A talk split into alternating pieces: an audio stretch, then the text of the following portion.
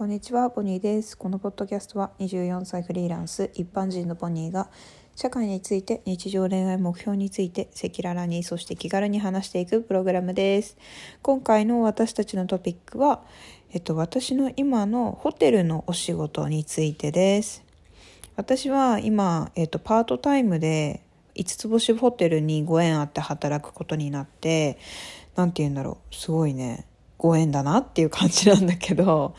何を話したいかっていうと私今までも話してきたけど初めて働いてたところはオーストラリアのなんかオーストラリアンシーフード料理屋さんだったの。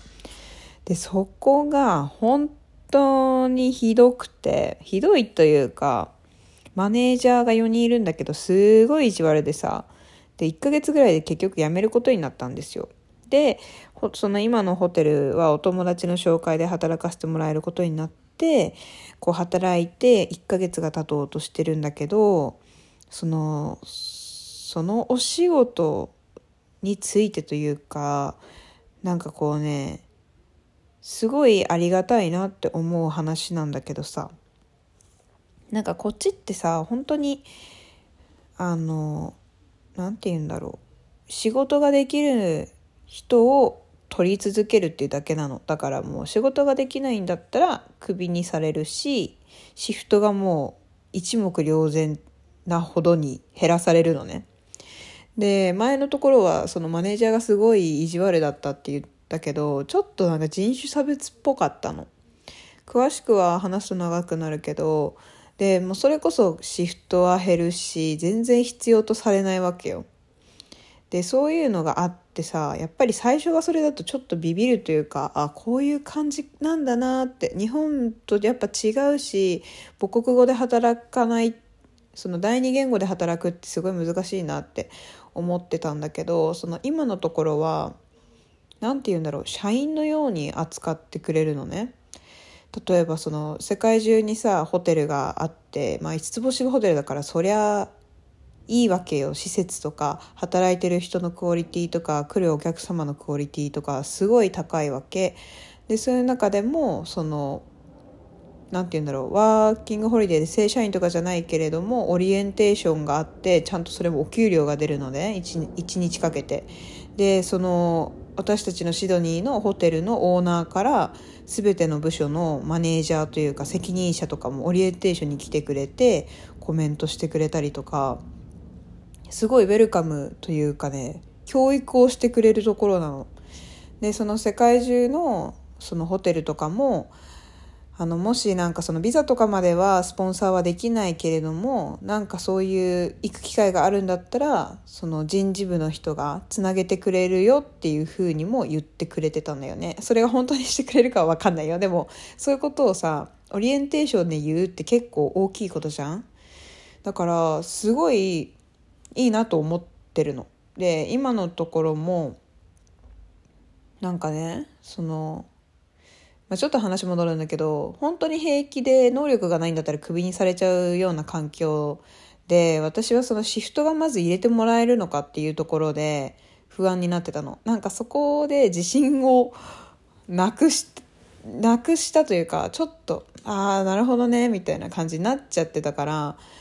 でこう仕事慣れてきてさこのトレーニングだけど、まあ、慣れてきてまだまだ自信はないけどでも慣れてきてってなってこう今さ夜なんだけどシフトがこう2週間ごとに出るんだけどこうパッて見たらもう週5でみっちり入ってたの。でそれってすごいちっちゃいことかもしんないけどすごい嬉しいことなの私にとって。なんかその異国の地で働くっていうことって本当に大変なんだなって経験して思ったし本当にサバイバルだしさ何て言うんだろう。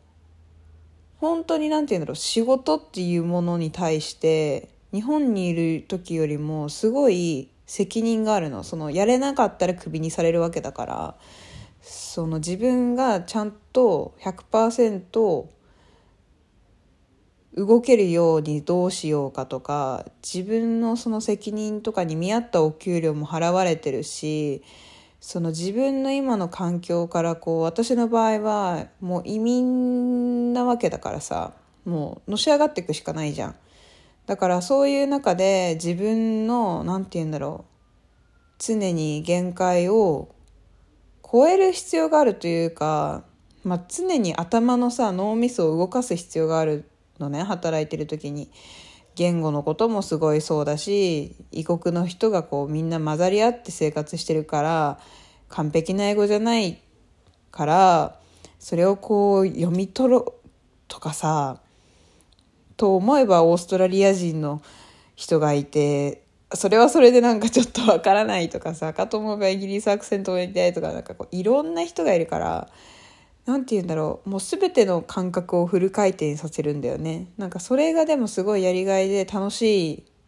いんだよ私はすごく。ねだからそういうふうに新しい仕事の場所にもご縁あって入れてでかつその環境の人たちから素直にシフトを入れてもらえるっていうことは私のことを必要としてくれてるってことじゃん。だからなんかそれがすごい嬉しいし安心してさよかったなと思ったんだよね。まだまだ来てえまだ3ヶ月も経った？34まだ2ヶ月。もうちょっとで3ヶ月なんだ。3ヶ月経ってないんだ。